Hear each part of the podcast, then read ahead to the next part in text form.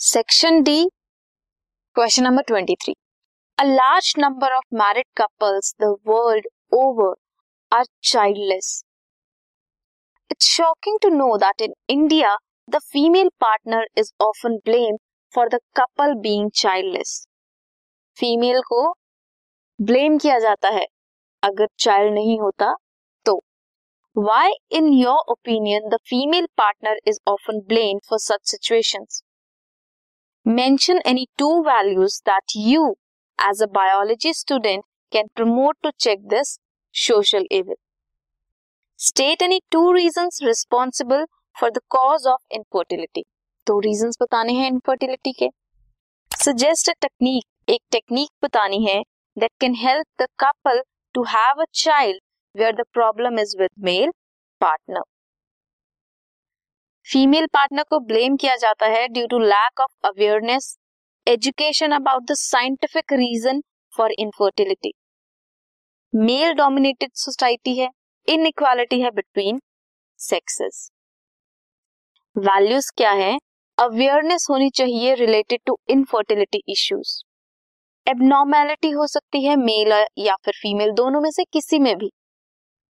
Mutual respect होनी चाहिए in between partners find remedy from medical expert instead of visiting quack ढोंगी साधु वगैरह के पास ना जाकर कोई मेडिकल प्रॉपर रेमेडी ढूंढनी चाहिए। पता लगाना चाहिए दिक्कत क्या है।